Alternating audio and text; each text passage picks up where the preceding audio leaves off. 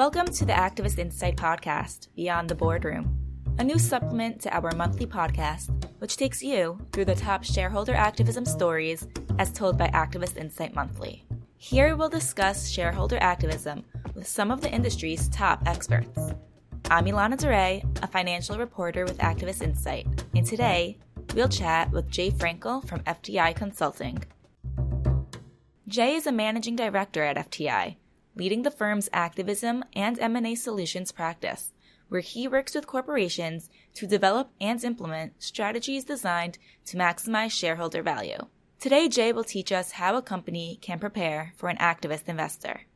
Hi, Jay. Welcome to the show. When is the best time for a company to start preparing for an activist?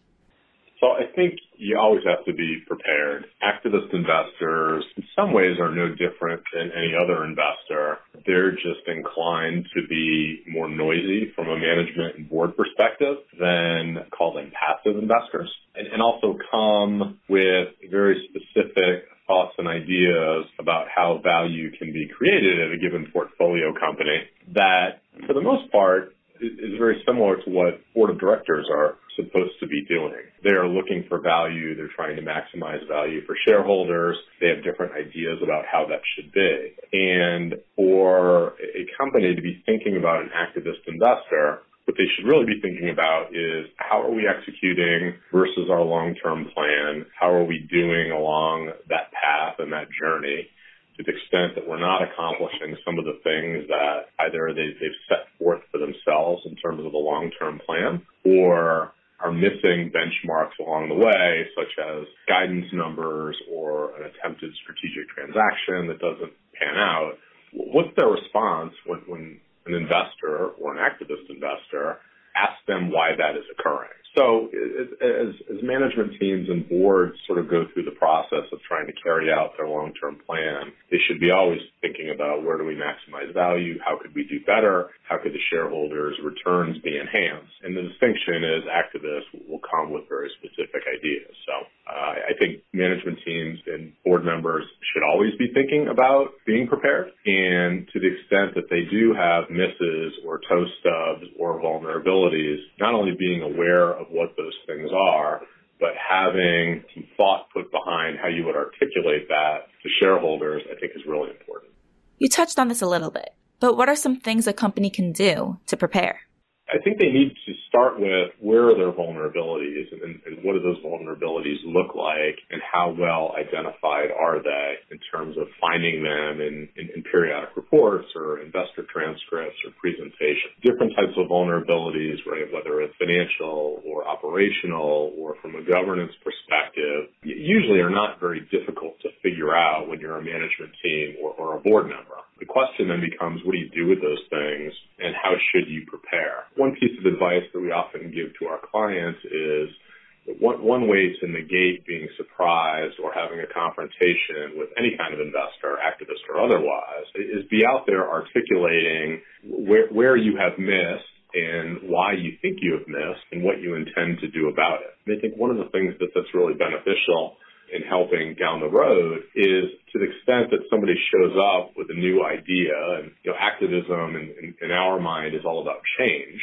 Who, who, wants to change the strategy or change the execution or change the people who are executing whatever that strategy might be is to be articulating to other investors look here, here's what we're doing and we wish this had gone better or you know we had done better in this particular area right? But, but here's why we think it didn't and, and this is what we're doing about it. And to the extent that you have management teams who, who are communicating in that way way and self-identifying these sorts of vulnerabilities, it, it really takes the edge off of an activist coming in with those same sort of ideas because it's something that shareholders would have already heard. Um, and, and, that requires some, some effort and some preparation. And, and in some cases, it requires bringing in a third party to provide a fresh perspective as you always get a little bit of groupthink going on, particularly when you're asking individuals who not only are setting the strategy, but are executing against the strategy and also looking backwards to determine how they did on that strategy, it, it, it becomes a, a little homogenous. And, you know, bringing a third party in to be able to have a fresh perspective on, on what a company has done and what it said, I think is, is, is really valuable in the preparation process. Should a company take different steps once an activist is already on its register? There is this growing popular uh, sense that management teams and in some cases board members should engage with activists. And I think that's good advice. There is a difference of view in terms of what engagement really means. Some management teams, and typically you have you know, a CEO, perhaps a CFO, and a general counsel, you know, as well as a director representative, oftentimes a lead director, but not always, who are designated to, to communicate with investors, in particular activists. And, you know, our advice is if, if you have a known activist shareholder who shows up on your register, uh, reach out to them, call them up, invite them for a meeting, see what's on their minds. In, in some cases, they'll decline the meeting and, and they're happy to be a passive investor if they haven't filed a 13D right? They're they're simply along for the ride. They have you know a viewpoint on the company, and obviously they see value from where that is. But you know, reaching out to them and asking them, what do you think? How are we doing? Do you have any suggestions for us? I think is a really effective way to engage with any investor, in particular an activist. And I think a number of activist funds uh, would raise their eyebrows and be impressed that you had a, a portfolio company who they have not yet engaged with reach out to them versus the other way around. I think there's there's been a number of years previous to now where management teams kind of held their breath, waiting for that phone call to land in their IR, you know, asking for a meeting with somebody in the C-suite. And you know, to turn that around, I think is a very healthy thing. And I think a number of, of activists who would consider themselves to be more of the constructivist variety would be impressed with that. Is any sector or market cap immune to an activist invasion? Sure anybody is, is immune. There are some areas that I think are more difficult for activist investors to engage with. For example, financial institutions are notably difficult because their business model is, is so heavily regulated, is so contingent upon interest rates that real activist engagement is, is very difficult to accomplish just because there's so much regulatory depth to be able to get through. We've seen it. It's, it's not it's not unheard of, but I think it's harder, particularly at the larger financial institutions. I think some of the community banks find themselves to be very popular targets of the activists because there's only so much that they can do. You know, in terms of market cap, statistically, you see the majority of shareholder activism you know, as, as defined by engagement that goes to a proxy contest, really in the, in the middle market. So let's define that as 500 million to 5 billion uh, in terms of market cap levels. And, you know, in those areas, you see a lot of volume, you see a whole whole realm of different shapes and sizes. As you move down in the market cap spectrum, you have companies who have lesser capitalizations, perhaps with, with different levels of experience at the management level and the board, where for some of the, the, the smaller activists with lesser assets under management, it, it's just an easier target to be able to accomplish whatever it is they think they can accomplish to see value in the stock. So as you move down into the micro caps, um, I, I think they're decreasingly able to defend themselves effectively. And I think they're easier targets, particularly for, for lower, lower AUM activists. Up in the mega caps, right, there's there's only so much that should be able to accomplish. But, you know, here you've got campaigns for entities as big as Apple where, you know, we saw shareholders who were well under 1% were still able to accomplish some change that they sought. So even as you get into the, to the mega caps from the micro caps, we, we do see campaigns and we do see effectiveness. Are certain activist demands more dangerous for a company? It would depend on how we think about dangerous. When we're advising clients, we take demands as they are foisted upon our client and we look at them and we try to decide, look, are, are these credible suggestions? Do they make sense? Is this something that we necessarily want to put up a fight or is, is this in line with our own value creation plans? or could this be put in a form that, that it could become part of our value creation plans? I think where you see the more contentious activism is where you just have a disagreement in terms of whatever change that, that the investor is seeking and what management and the board are willing to do. And, and sometimes the management board position uh, is, is the correct one and it's well fortified and whatever change that's being sought by the activist doesn't make sense. And, and, even despite efforts to explain to the activists why that doesn't make sense, they, they simply don't agree. And that's where you usually see efforts to, to remove directors, be a proxy contest, uh, or settlement, or, or you, or they seek to remove management. So I don't really think of, of, of any particular demand as necessarily being dangerous. Um, some of the demands around corporate governance, uh, legal guidelines, classified, declassified boards, poison pills, things like that, you know, certainly remove barriers to activism and to change. I think you, you have a spectrum of funds.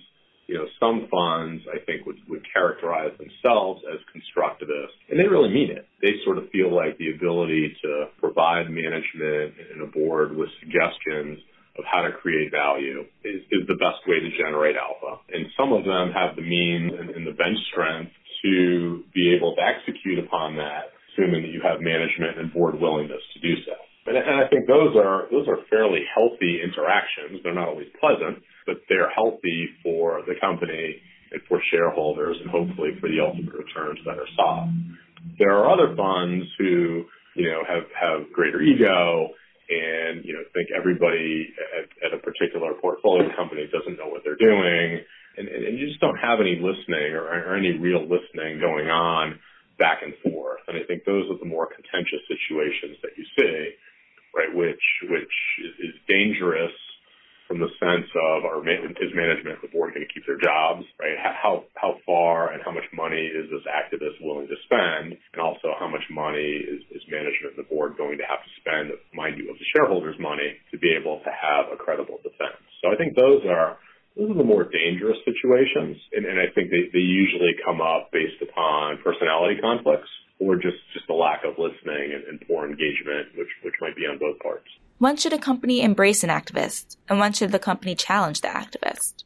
In other words, when is it appropriate to settle? So I, I think you have to start with two things. You have to start with who is this activist, and, and are they a credible activist from the perspective of these are well thought through ideas, they can present sufficient information that would convince a, a management team and a board but these people have really done their homework and they're being smart about what they're asking us to do. And they've done it before. And, and that requires some work. And it's work many times we're involved in where we're looking not only at who is asking our, our client to do something, but what it is that, that they're being asked to do and have they been successful in this sort of exercise before? And, and, that's something where you really find a wealth of information, particularly the funds that have been around for some time and have quite a bit of experience. Just because a fund has, has, a, has a great reputation and a considerable amount of assets under management doesn't make their ideas for change good, nor does it make them experts necessarily in the industry that the company is, is,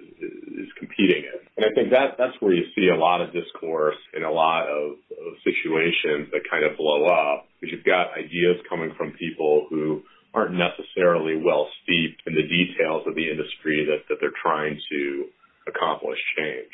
So, you know, when you have value creation ideas that make sense from a credible investor, you know, that should be something that results in engagement. And, you know, it doesn't necessarily have to require a settlement occurs. Sometimes it's just, hey, thanks for the idea. We appreciate it. These are good ideas. We're open to them. We want to hear from our shareholders and, and we're going to either take that under advisement or we're going to move in a direction that you're suggesting that we move. Other times there's there's some level of, of, of trust that isn't necessarily established and needed a settlement to be able to accomplish that. That usually comes with a standstill, meaning the activist will, will wait a certain period of time and give management and, and the board the opportunity to do what it is that they said they would do. In, in, in terms of when you challenge, you, you challenge – when you have a half-baked idea or an idea that doesn't make sense, or you have a half-baked actor um, who doesn't necessarily have the credibility or the history in terms of execution of what it is that they're trying to advocate. And you know, one one thing that we're always interested in looking very closely at is the industry dynamic. There are some funds out there who are either industry agnostic or who have done very well in particular industries but when they've stepped out of, of that particular industry, they've gotten clobbered on some portfolio uh, investments. I think it's those situations where we, we would look at very closely, see what their track record is, If there are dissident nominees being put up for the board, let's look very closely at those nominees in terms of what their expertise and what their experience and track records look like. And if, if it doesn't all compute, those are the situations that we're advising our clients to, to fight and to contend because the ideas for change and the people who are advocating them don't make sense. Thanks, Jay. Thank you, Elana. That was Jay Frankl, a managing director at FTI Consulting. That's it for this episode of the Activist Insight podcast, Beyond the Boardroom. If you would like to join us for a future episode, or if you have any comments or questions, please email press at activistinsight.com. I'm Elana Duré. Thanks for listening.